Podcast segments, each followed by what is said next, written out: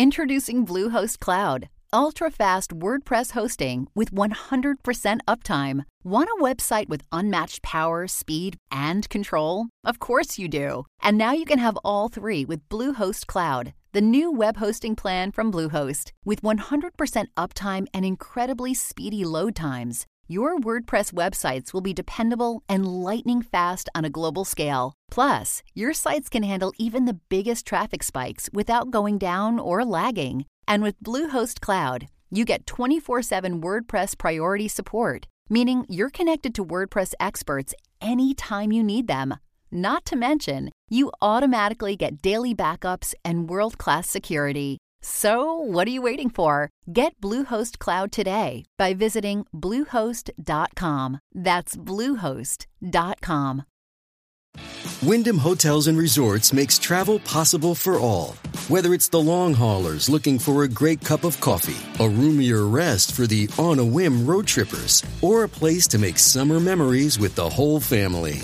No matter who you are, where you're going, or why, with 24 trusted brands to choose from like La Quinta, Days Inn, and Super 8, your Wyndham is waiting. Get the lowest price at wyndhamhotels.com. Restrictions apply. Visit website for more details.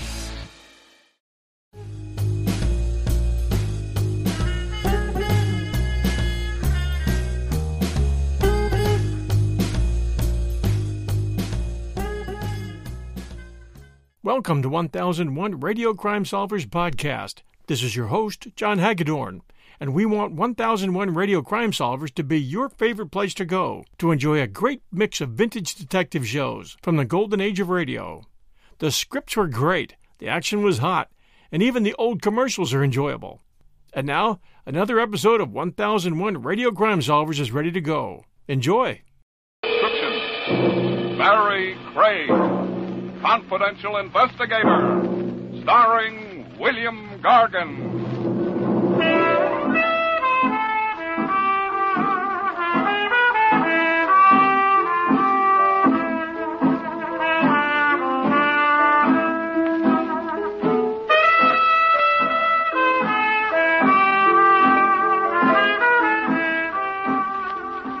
Barrie Craig speaking.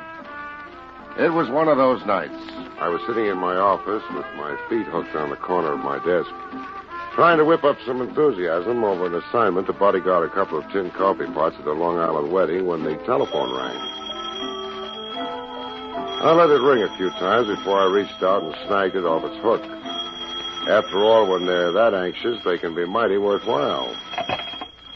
Yeah, who's this? Al White from the Chronicle. Remember me? Oh, Al White, sure. How's the gossip column racket these days?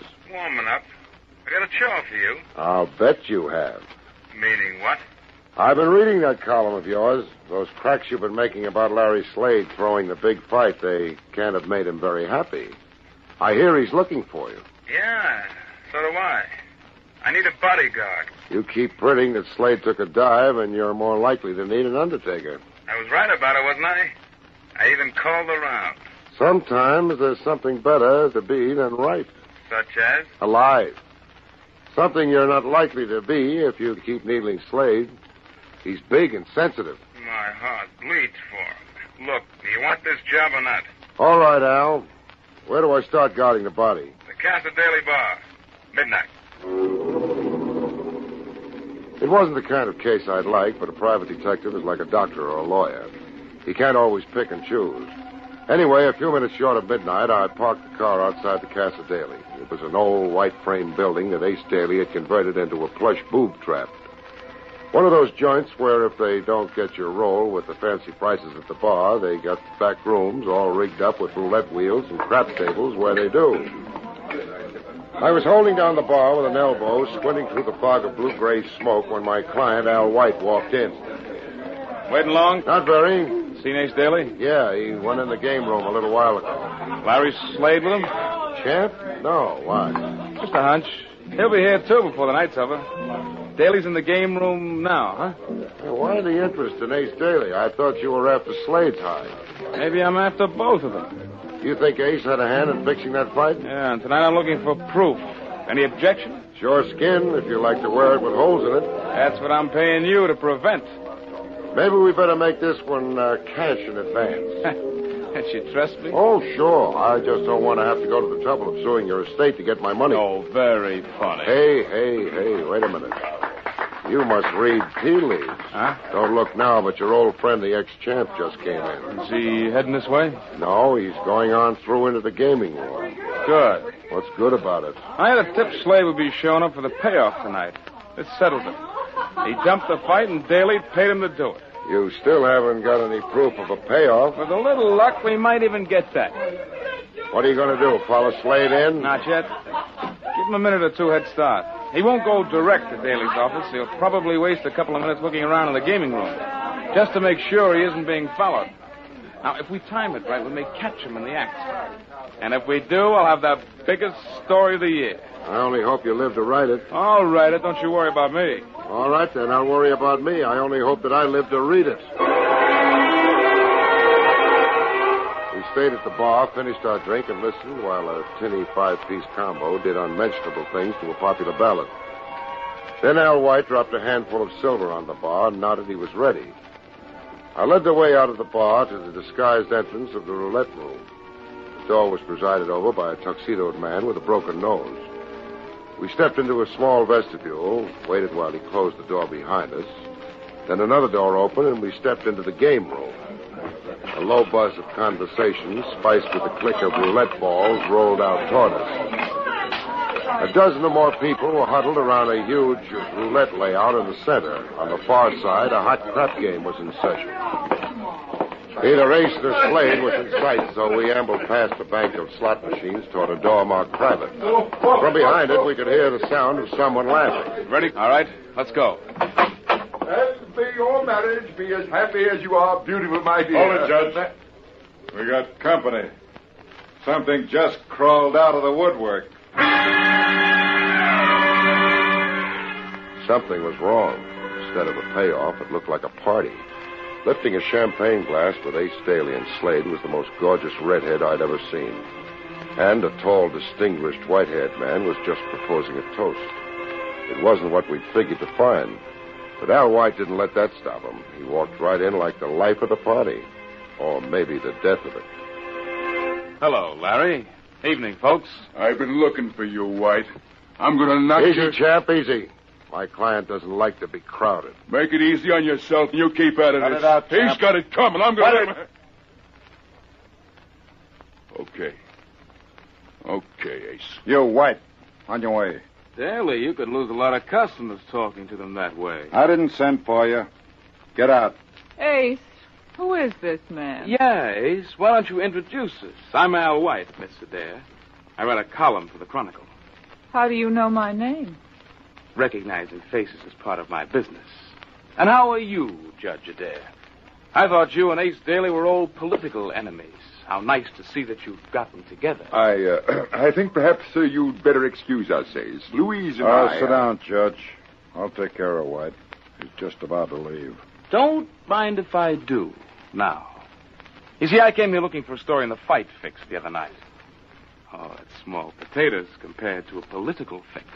What does he mean, Ace? You and Ace, the happy couple. Well, really. And maybe if Ace helps the judge to get reelected, he can claim the bride as his reward.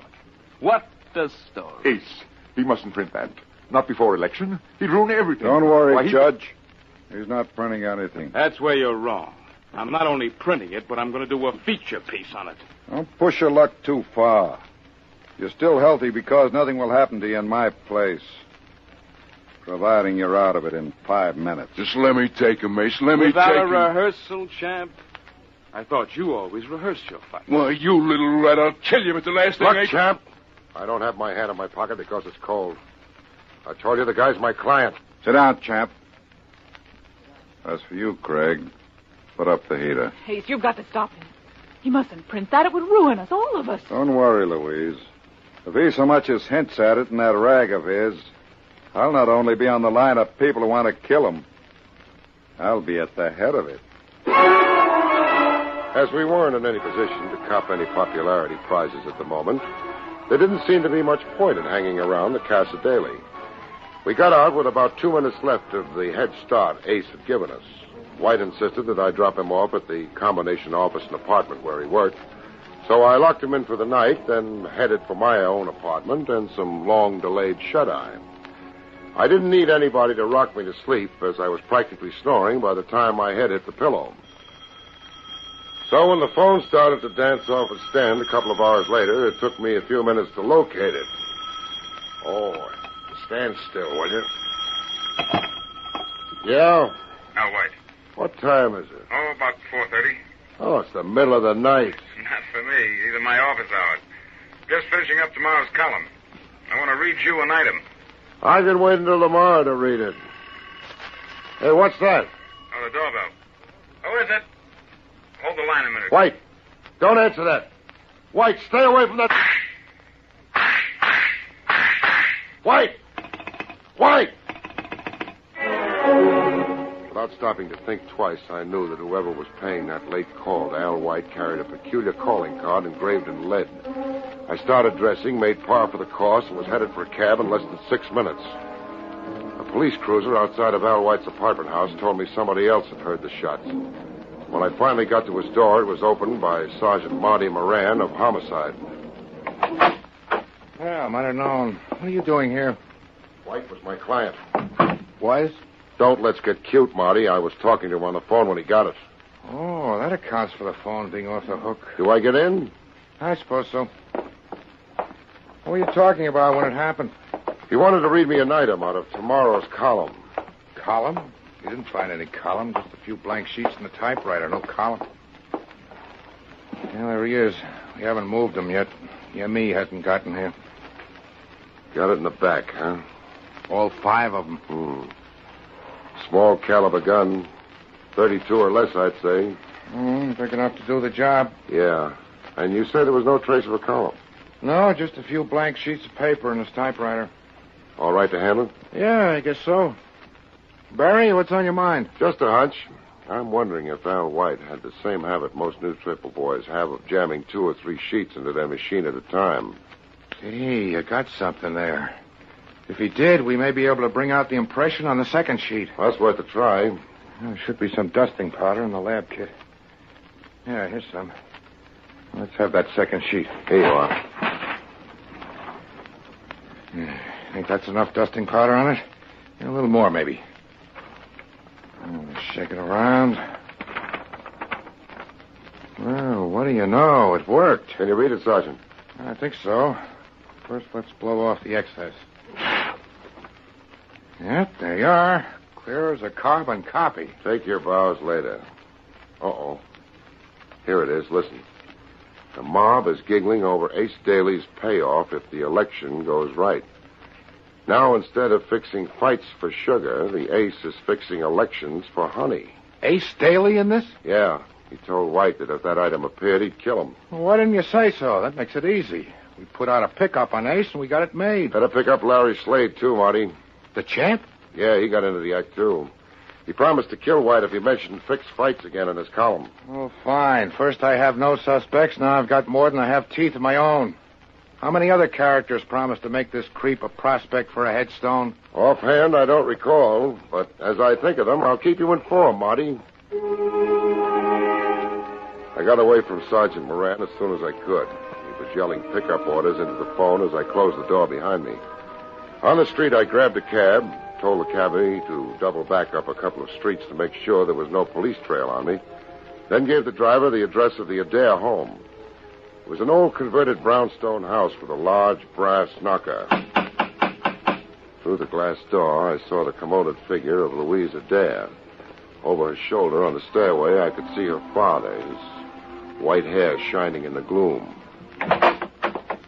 What? What do you want? I'd like to see you for a few minutes, Miss Adair. Now? What about? Murder. Murder? Yes, Al White, the colonist, a few hours ago. I see. Uh, perhaps you'd better come in. Uh, what is it, Louise? You go on to bed, Dad. This uh, gentleman wants to ask me a few questions. Maybe your father ought to sit in on this. Leave my father out of it. Nonsense, Louise. Now, uh, what's this all about? Al White, the columnist you met last night at Ace Daly's, is dead. Murdered. And this uh, gentleman, being a detective, Has it figured out that Ace did it? I didn't say that, Miss Adair. I said he had a motive. So did a lot of other people. You, for instance, or your father. Ah, Why not? If White printed that story about you and Ace, it might have cost your father the election. And it certainly wouldn't help your social standing. Why, that's absurd. Ace and I were merely waiting for the proper time to announce our engagement. After the election, I suppose, when it wouldn't be so embarrassing. I can't have you making insinuations like that. I must ask you to leave. Suit yourself, Judge. I was just trying to make it easy on you. White was my client. And he's dead now. Maybe so. But when a guy hires me to see that nothing happens to him and something does, I want the guy that made it happen. But don't you see, we'll get dragged into it. The scandal will ruin Dad's chances of re-election. That's unfair, Louise. How can we help? Well, you can give me a fill-in on the time set-up last night. What time did you leave the Casa Daly? Mm, about four. We came home and went right to bed. Four, huh? That would give Ace plenty of time to do the job. Was the champ there when you left? Uh, Mr. Slade? No, he left before we did. His uh, uh, lady friend dances in one of the clubs. Lily DeVore. If you can call it dancing. He saw her last night, huh? That might be his out. My father and I'd like to get some sleep. Uh, if you have any more questions, would you mind if we discuss them later in some more suitable time and place? All right. Let's say four o'clock this afternoon in my office. Meanwhile, I think I'll drop by the Carteret Arms and have a chat with Lily DeVore. The Carteret Arms was a big, expensive-looking pile of rocks in the West 50s. By the time I got there, a heavy drizzle had started, and it didn't pep me up any to learn that Lily hadn't gotten home yet. I found a soggy cigarette in my jacket pocket, got it burning, and settled back to wait. The gleaming wet face of a jeweler's clock across the street said ten after two when a cab skidded to a stop at the curb. Lily DeVore jumped out, ran for the protection of the lobby. I gave her ten minutes to get settled, then crossed over. It took a two spot and a lot of fast talk to get by unannounced. The two spot was more effective than the talk. Anyway, I got up to 4D and knocked. Yeah? Message for Mr. DeVore. Coming. Okay, Buster, let's have. Say, what is this? I want a little talk with you. Get your foot out of that door. Nice of you to ask me in. You mean I had a choice? Look, I don't know what's on your mind, but you don't. Don't be so modest, Lily. You know you're irresistible. Yeah. And I know something else, too. You're liable to be unconscious when the champ hears about this. I make it a policy never to worry unnecessarily. And I make it a policy never to entertain strange men without a warrant. That goes double for private cops. Outside. Okay. I just thought I'd help keep your champ out of the hot seat. But if that's the way you feel about it. Look, you can't pin that killing on Larry Slade. You know he didn't do it. That's not what the police think. Where is he, Lily? I don't know. Hey, where do you think you're going? Oh, just to have a look around. Get out of here and leave me alone. What's in there? I thought I heard something. Oh, mice, no doubt. That's just a closet. Stay away from it. Stay away, I tell you. As I moved Lily from in front of the closet door, I turned my back for a second. The door swung open behind me. I heard rather than saw the blow that knocked me to my knees.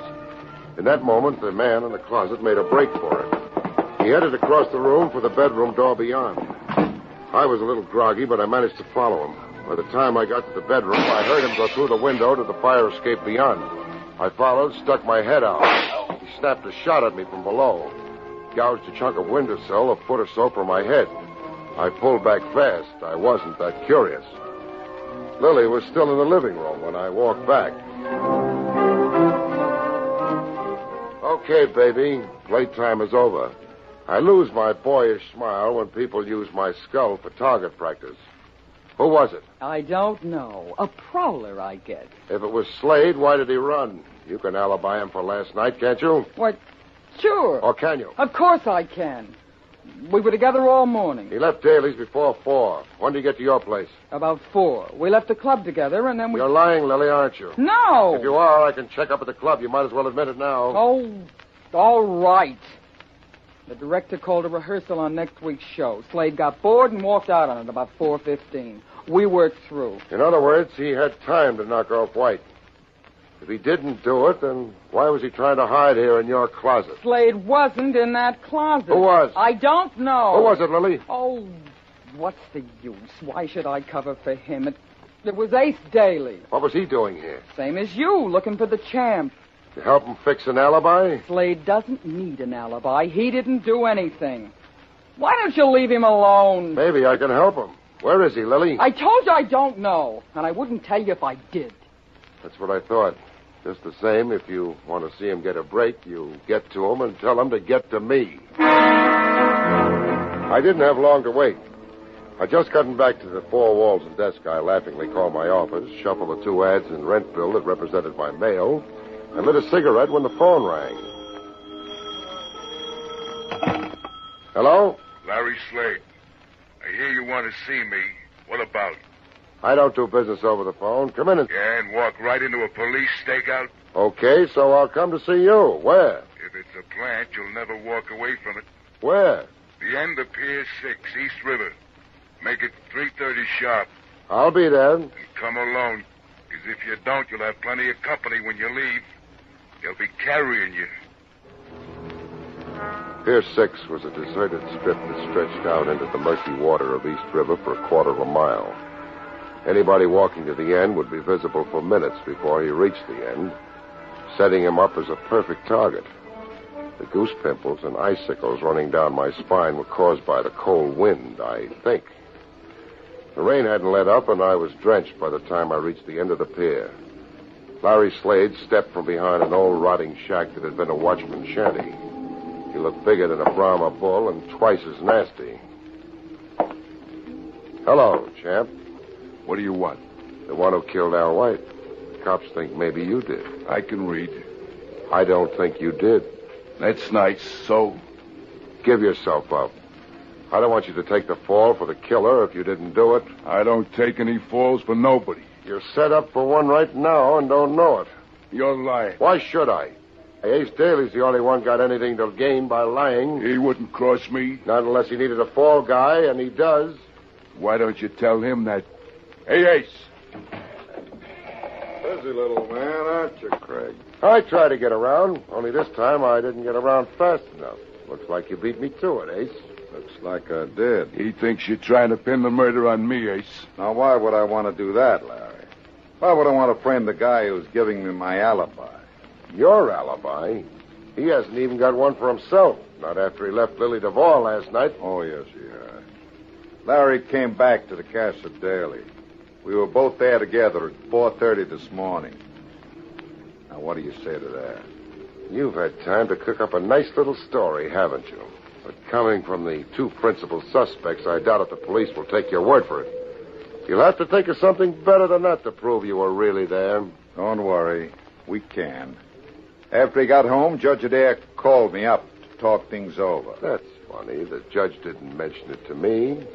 But then maybe you haven't had a chance to give him his briefing yet. Don't worry, Craig. He'll back us up. Will he, Ace? Aren't you forgetting something? What? You can't help him now. When the story of your little deal gets out and the papers tie it in with this murder, your support would be the kiss of death. His only chance of re-election now is to wash his hands of you as fast as he can and try to make hay on the other side. Now, wait a minute. Sorry, Ace, but I gotta go see the judge. I'd kind of like to hear what he has to say before he's had any coaching. Stop him, Slade. What do you want me to do? You're the champ. Figure it out for yourself. Larry Slade grinned, licked his lips. He hunched his left shoulder a bit. And I saw the punch start somewhere near the tip of his shoe, but I couldn't get my jaw out of the way fast enough. It landed like a ton of bricks, and the pier came up and slapped me in the face. I don't know how long I was out. Could have been minutes, probably. It was only seconds. Both Ace and Slade were gone when I opened my eyes. I couldn't find it in my heart to regret their going. All I could do was hope that they were going to the wrong place if they wanted to locate Judge Adair. I managed to get a cab and gave the driver my office address. When I got there, two people were at my door trying the knob. Even in the semi-gloom, I had no difficulty making out the sleek lines of Louise Adair as one. The other was her father. Looking for me? Oh, I thought you'd forgotten our four o'clock appointment. I, uh, I've thought of something you should know. Good. Let's go inside where we can talk. Make yourselves comfortable. I suppose we really should have told the police, but Dad preferred to talk to you first. Well, let's have it. I think I know who killed your client. I thought you might. Judge Adair, after you and your daughter got home this morning, did you phone the Casa Daly? Why, why, how, how did you know about that? Then you did make the call. Why, yes, about 4.30. Well, there goes the old ball game. I thought that Ace was lying. But Ace wasn't there. No one answered the phone. He didn't? Why didn't you tell me that this morning? But Dad didn't want to get involved. It would cost him the election. Cost a man his life. I finally realized too late. When Daly tried to reach me today. I see I got here just in time. Ace! No, don't shoot, Daly. I won't tell anything. Don't. Why, you dirty double crossing old buzzard. He's got a gun, Dad!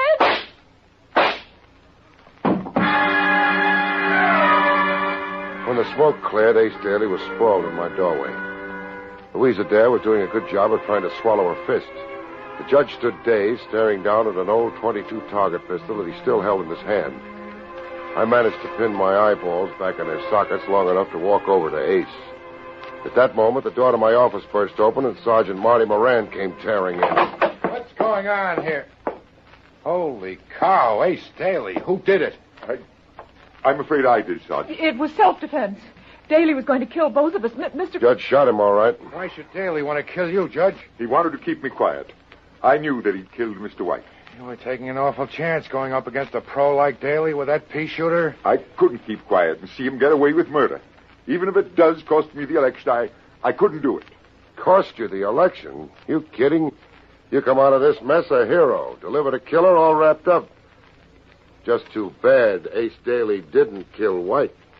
Didn't kill him? What do you mean? Yeah, you better translate that for me, too, Barrie. Daly couldn't have killed White. I was talking to White when the killer knocked. He got up and let him into the apartment.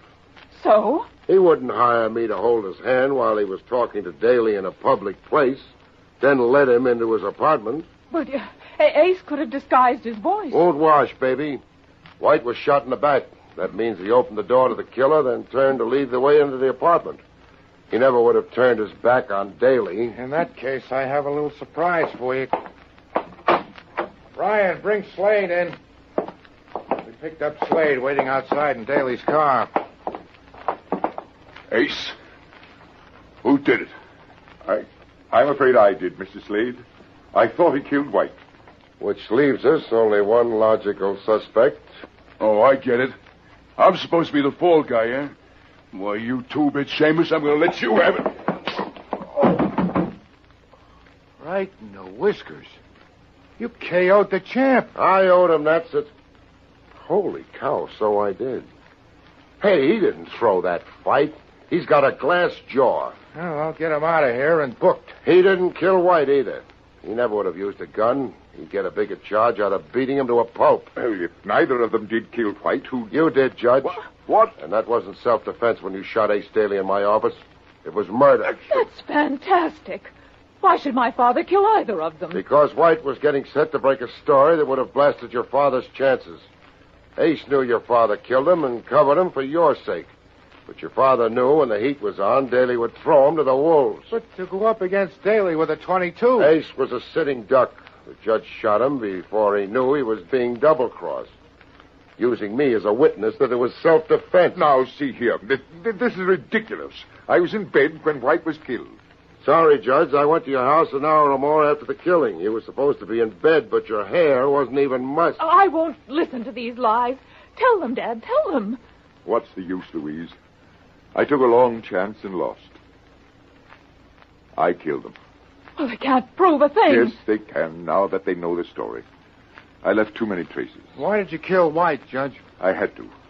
My only hope of escaping prosecution for malfeasance was to be reelected to cover what I had done during my last term. I would have done anything to be reelected. Even come to blows with a thug like Daly. Don't talk, Dad. They can't prove a thing. It's no use, my dear. I'm ready to make a full statement. Okay, boys, take the judge out. We'll book him later. For murder, I guess.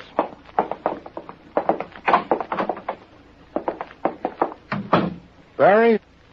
Well, we're waiting for the medical examiner. Tell me. Not now, Marty. I've got an important date. Anybody I know? Lily DeVore. You crazy? That's the champ's girl. He's plenty jealous. Plenty jealous, but I just found out he's got a glass jaw. So long, Marty. So long, folks. See you next week.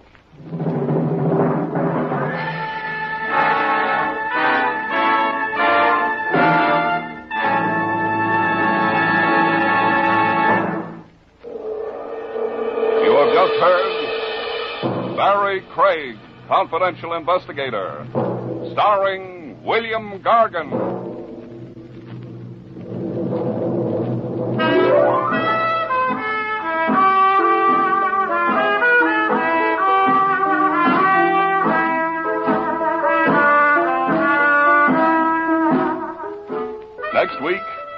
Exciting transcribed story starring America's number one detective, William Gargan, as Barrie Craig, confidential investigator. Tonight's script was written by Frank Kane and featured Santos Ortega as Ace Daly. Edward King directed. Your announcer is Don Pardo.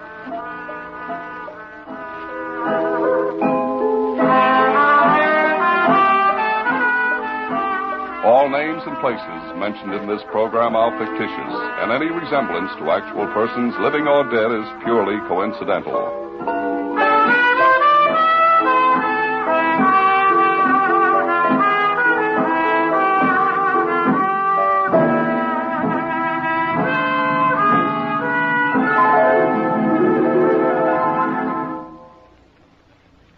Three chimes mean good times on NBC. Look, Bumble knows you're exhausted by dating. All the must not take yourself too seriously and 6 1 since that matters. And what do I even say other than hey? well, that's why they're introducing an all new Bumble with exciting features to make compatibility easier, starting the chat better, and dating safer. They've changed, so you don't have to. Download the new Bumble now. Transcription, Barrie Craig, confidential investigator, starring William Gargan.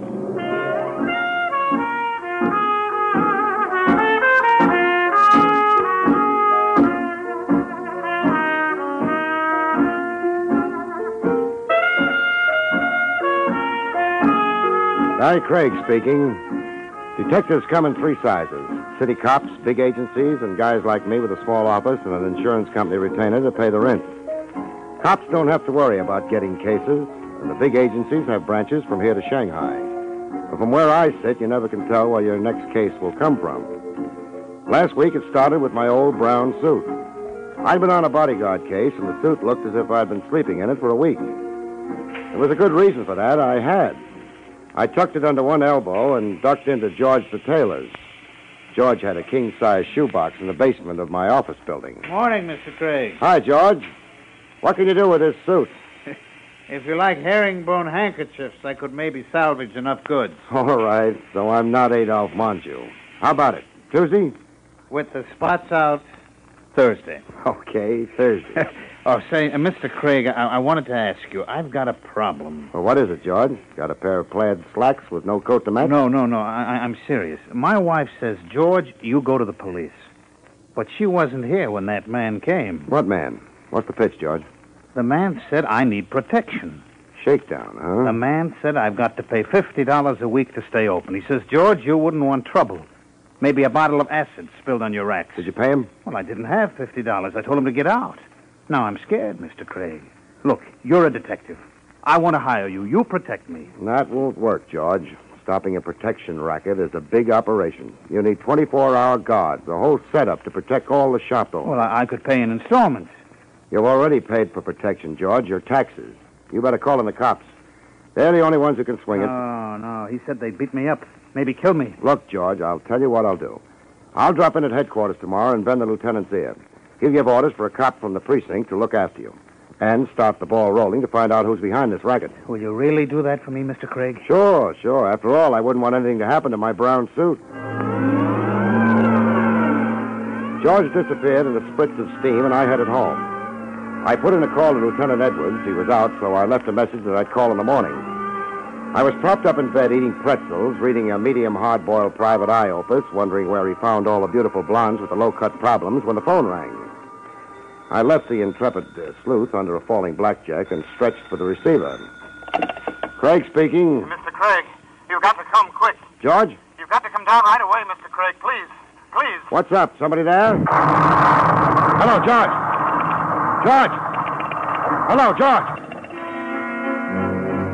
I slid into my shoes and took off across town. When I hit the pavement outside of George's shop, I had company.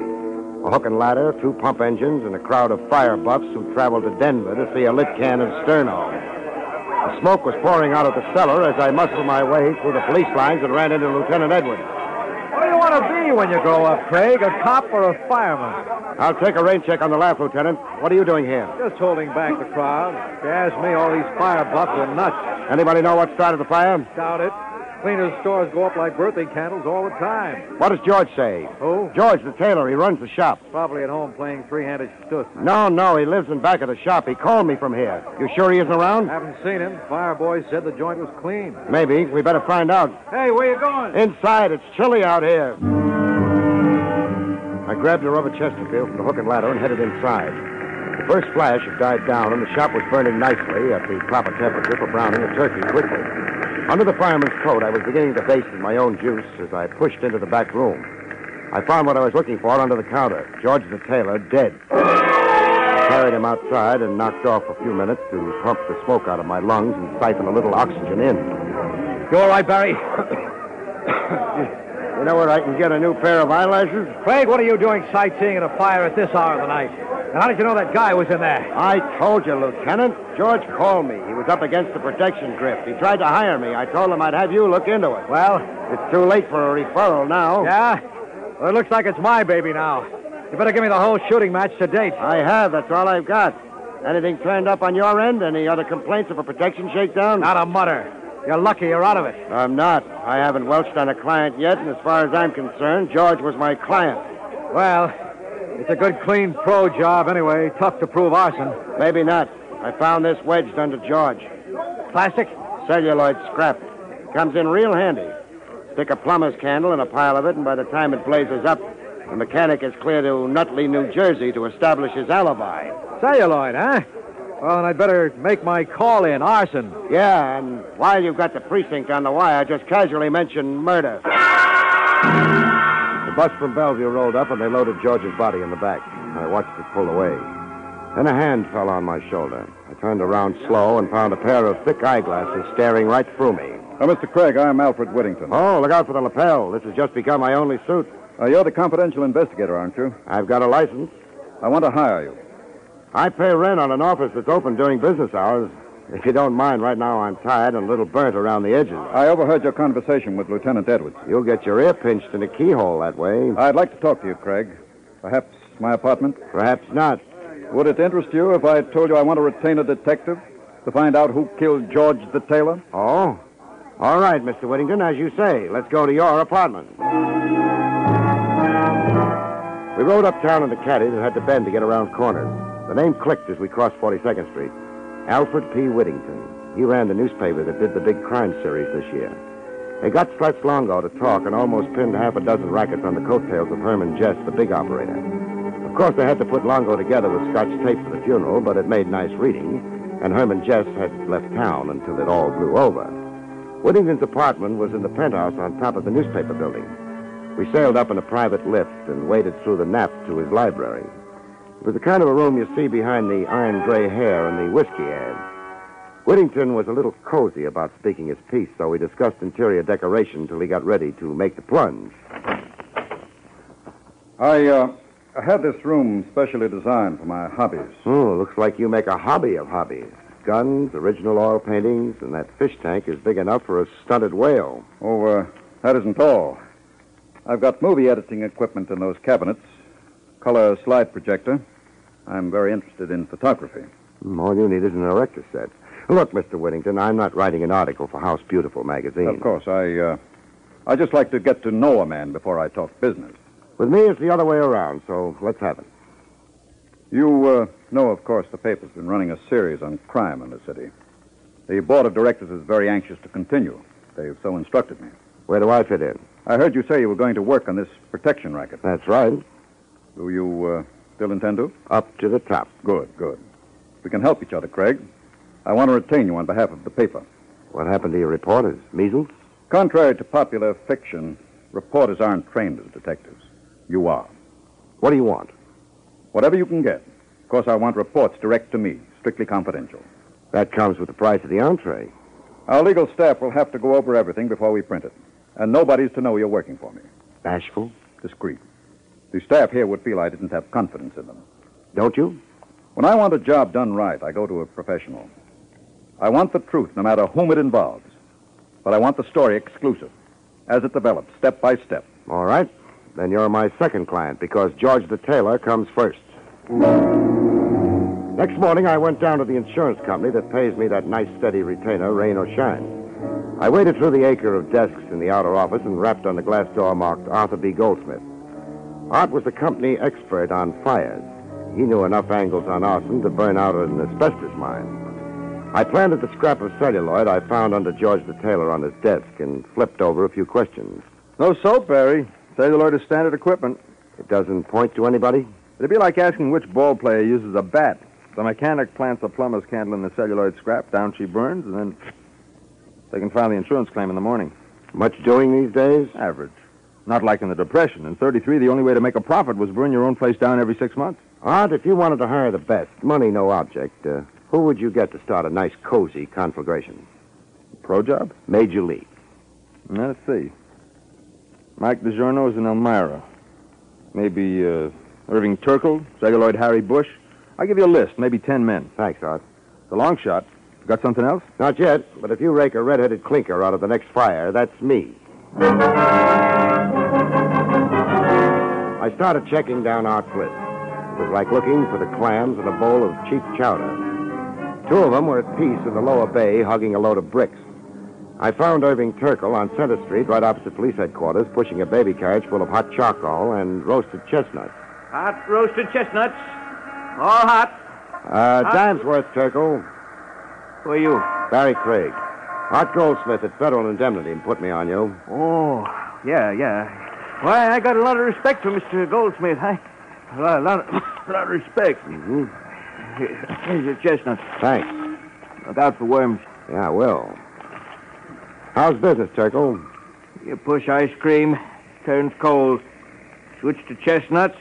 You could fry an egg on the sidewalk. Tough, huh? My worst enemy should have it better.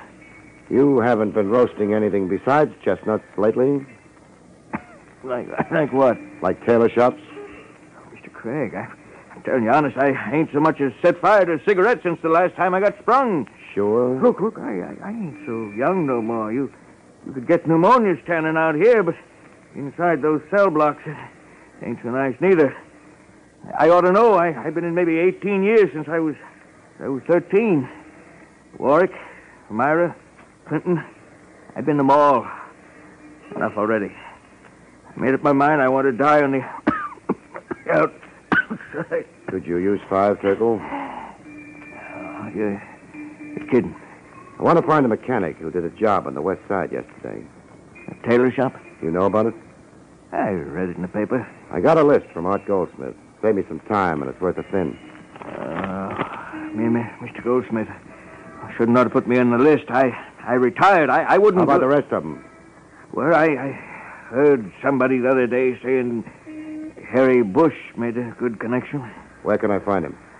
Uh, uh, look, Mr. Craig, I'm, I'm, I'm on my own now. There, there wouldn't nobody even feel bad if I got took. I'll cover you, Turkle. All right.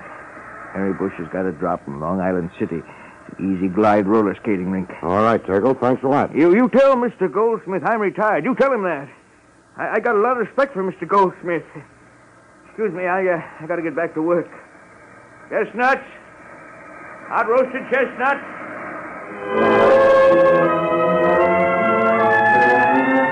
The Easy Glide roller skating rink was in a factory district across the river in Queens. It was an oversized barn with high school kids on wheels where the cows should be. I managed to collide with a redhead in a turtleneck sweater and one of those velvet skating skirts that looked like the paper panties on a lamb chop, and she told me where to look for Harry Bush. There was a sign on the door that said manager, keep out, but I decided to overlook it. Who's that? Hello, Harry. If you want to rent skates, you're in the wrong pew. Mind if I smoke?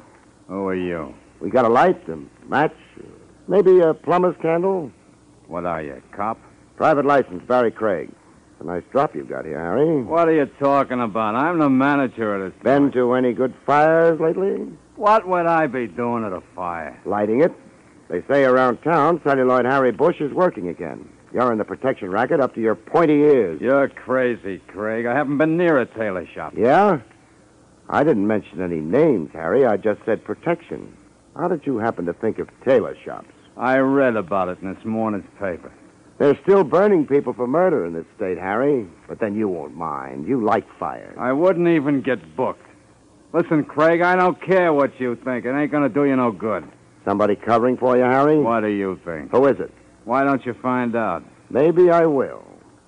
So long, Firefly. Outside, I parked my shoulders against the wall just around the corner and went into a trance. I didn't have long to wait.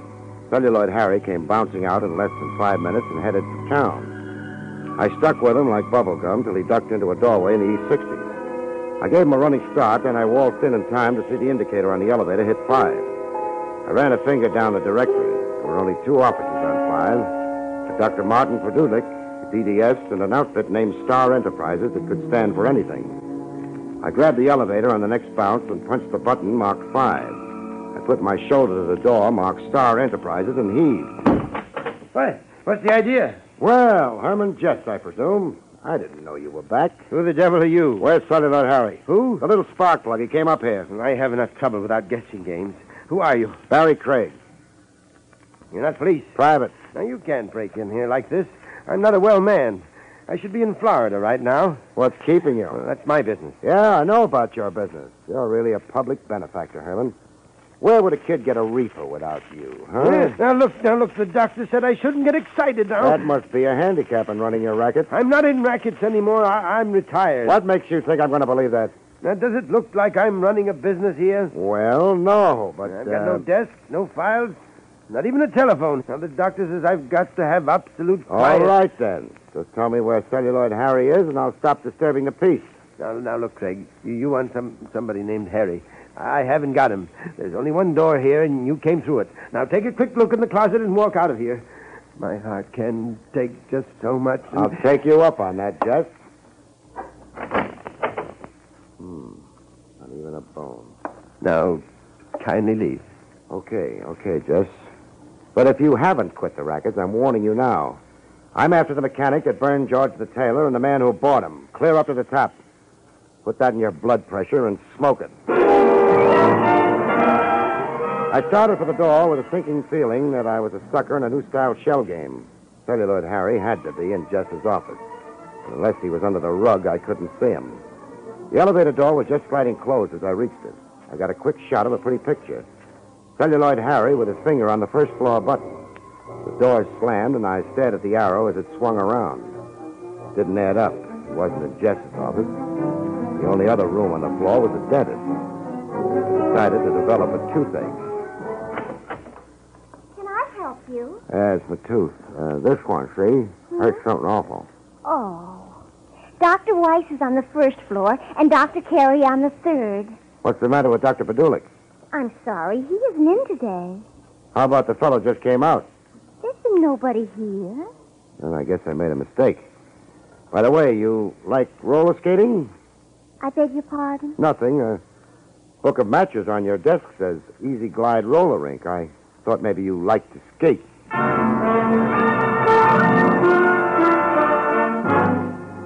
That dentist setup smelled like a herring factory at high noon in July, but I didn't push the point. I left and found a phone booth in the lobby of the building and poured my story into Whittington's shell-like ears. There might be any number of reasons for that girl lying to you, Craig. Harry might be a boyfriend. She doesn't like to skate, and Herman Jess is right next door. I think the dentist's office is a blind. You think he's fronting for Jess? I'd lay the odds. When the crowd thins out, I'm going up there to check. Well, what do you expect to find? I figure with the rackets Jess is running, he's got to have complete records handy, or he couldn't keep track of the take. I want to find those records. All right. If you come across anything, bring it straight to me. The receptionist had left for lunch, so I rang a few peals on the bell to see if Dr. Padulik was at home. He wasn't, so I let myself in with a bobby pin, and went to work on the desk in the inner room. I pulled out a stack of records. That latest date was three months ago. The appointment book past that date was blank. The bills checked. Nothing later than three months ago, except the last one. A bill from the Conmont Memorial Home for $700.84 for the funeral of Martin Perdulik. What are you doing in here? Huh? Who are you? Who do you think I am? Dr. Martin Paduli. He was a rabbity gray little man, looked pretty good for a three month corpse. There was a vein in his forehead, jumping like a kid on a pogo stick. But his hand was steady as a rock, as it was wrapped around a 38 revolver. You stay where you are. What do you think you're going to do? I. Well, you broke into my office. I'm going to call the police. Fine, fine. You go ahead. Maybe you can explain to them how you happened to be buried three months ago. What? You're no dentist. You're fronting for Herman Jess. Well, that's... You're crazy. Am I? I'll save you time. I'll call the police. Give me that phone. And you give me that gun. There. Fair trade.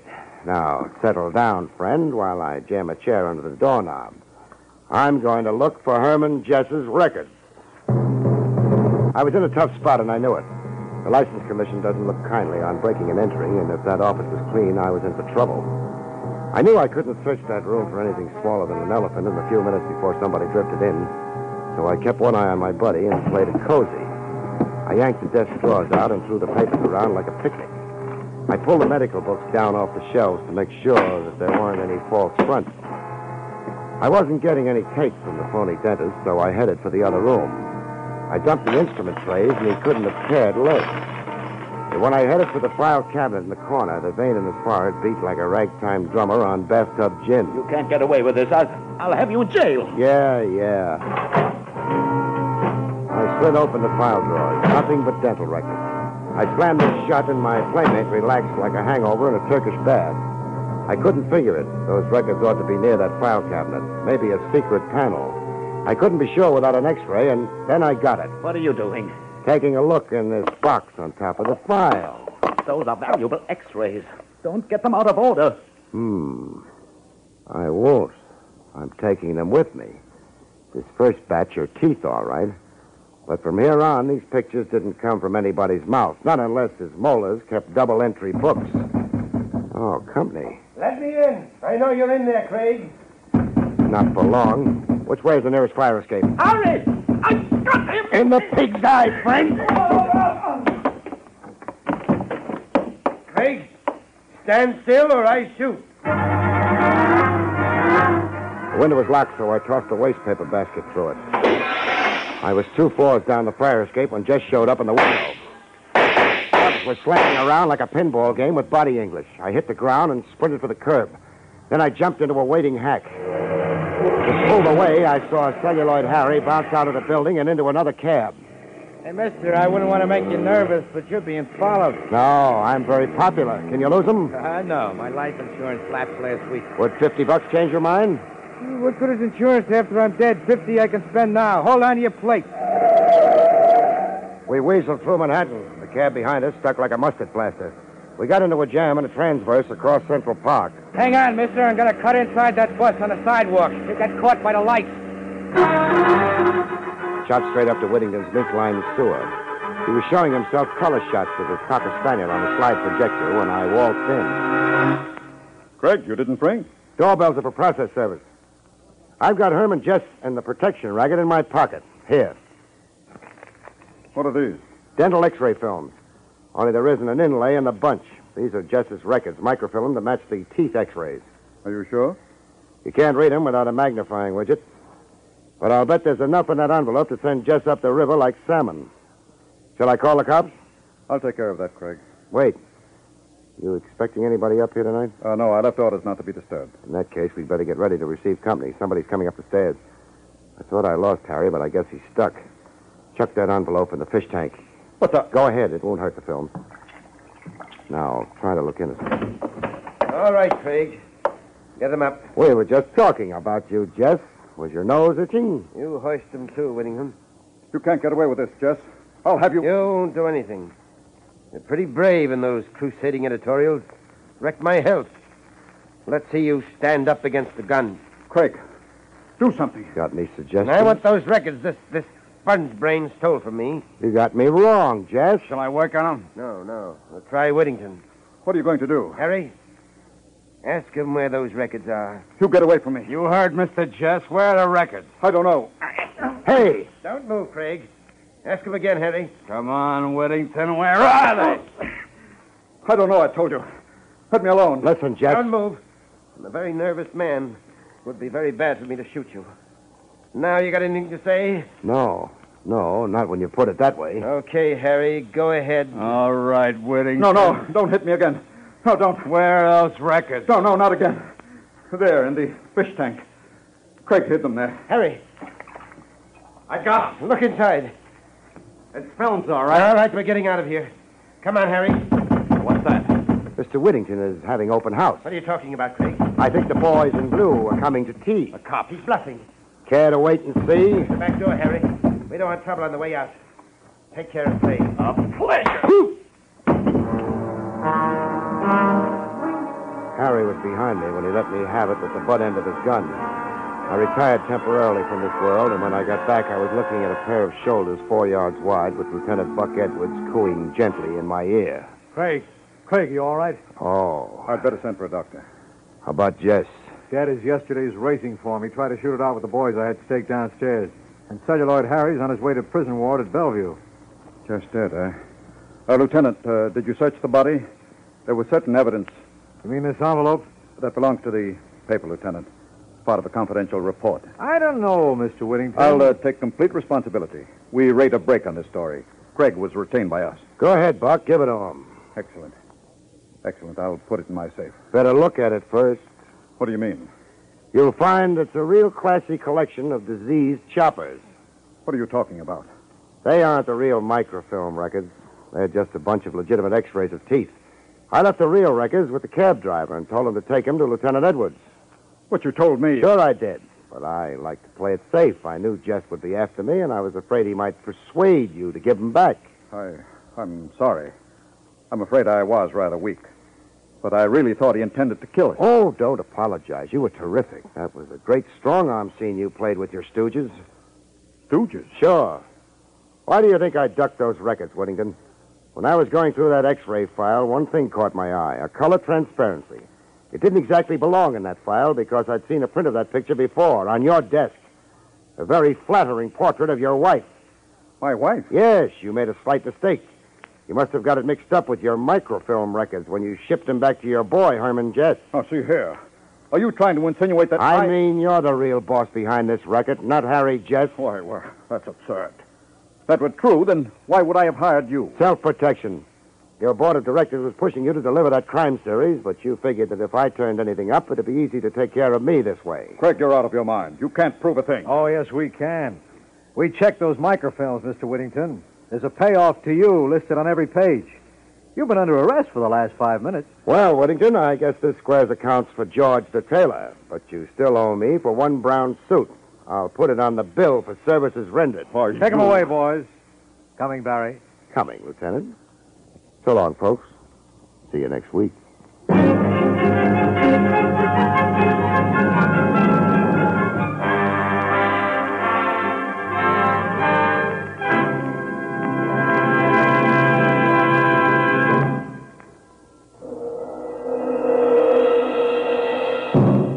You have just heard Barrie Craig, confidential investigator, starring William Gargan.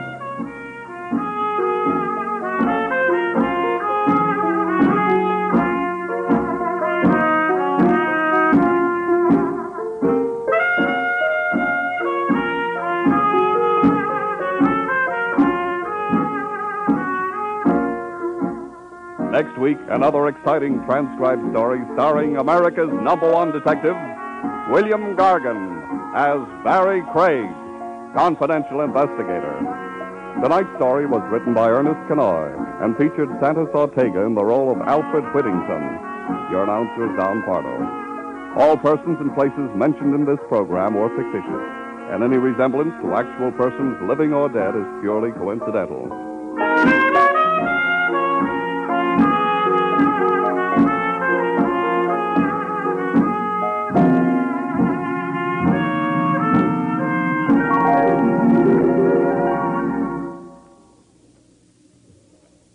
Three chimes mean good times on NBC.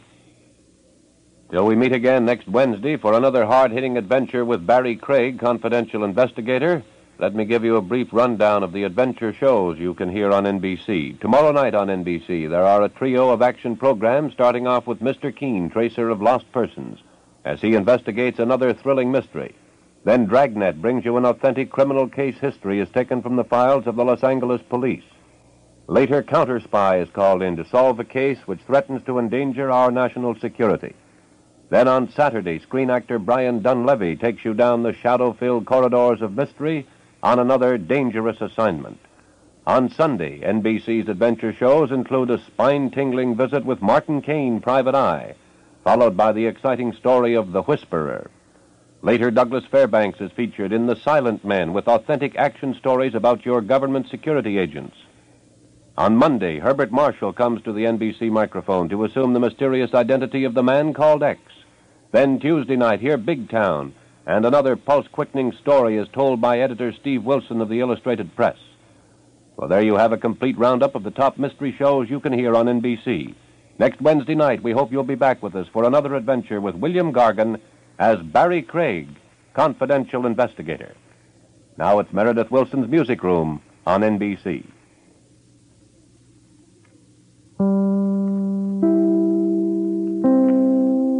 That wraps it up for tonight's show at 1001 Radio Crime Solvers. We really enjoy good reviews, so when you have a chance, say something nice about our selection of shows, or maybe suggest some to us. Thanks for joining us. See you next time.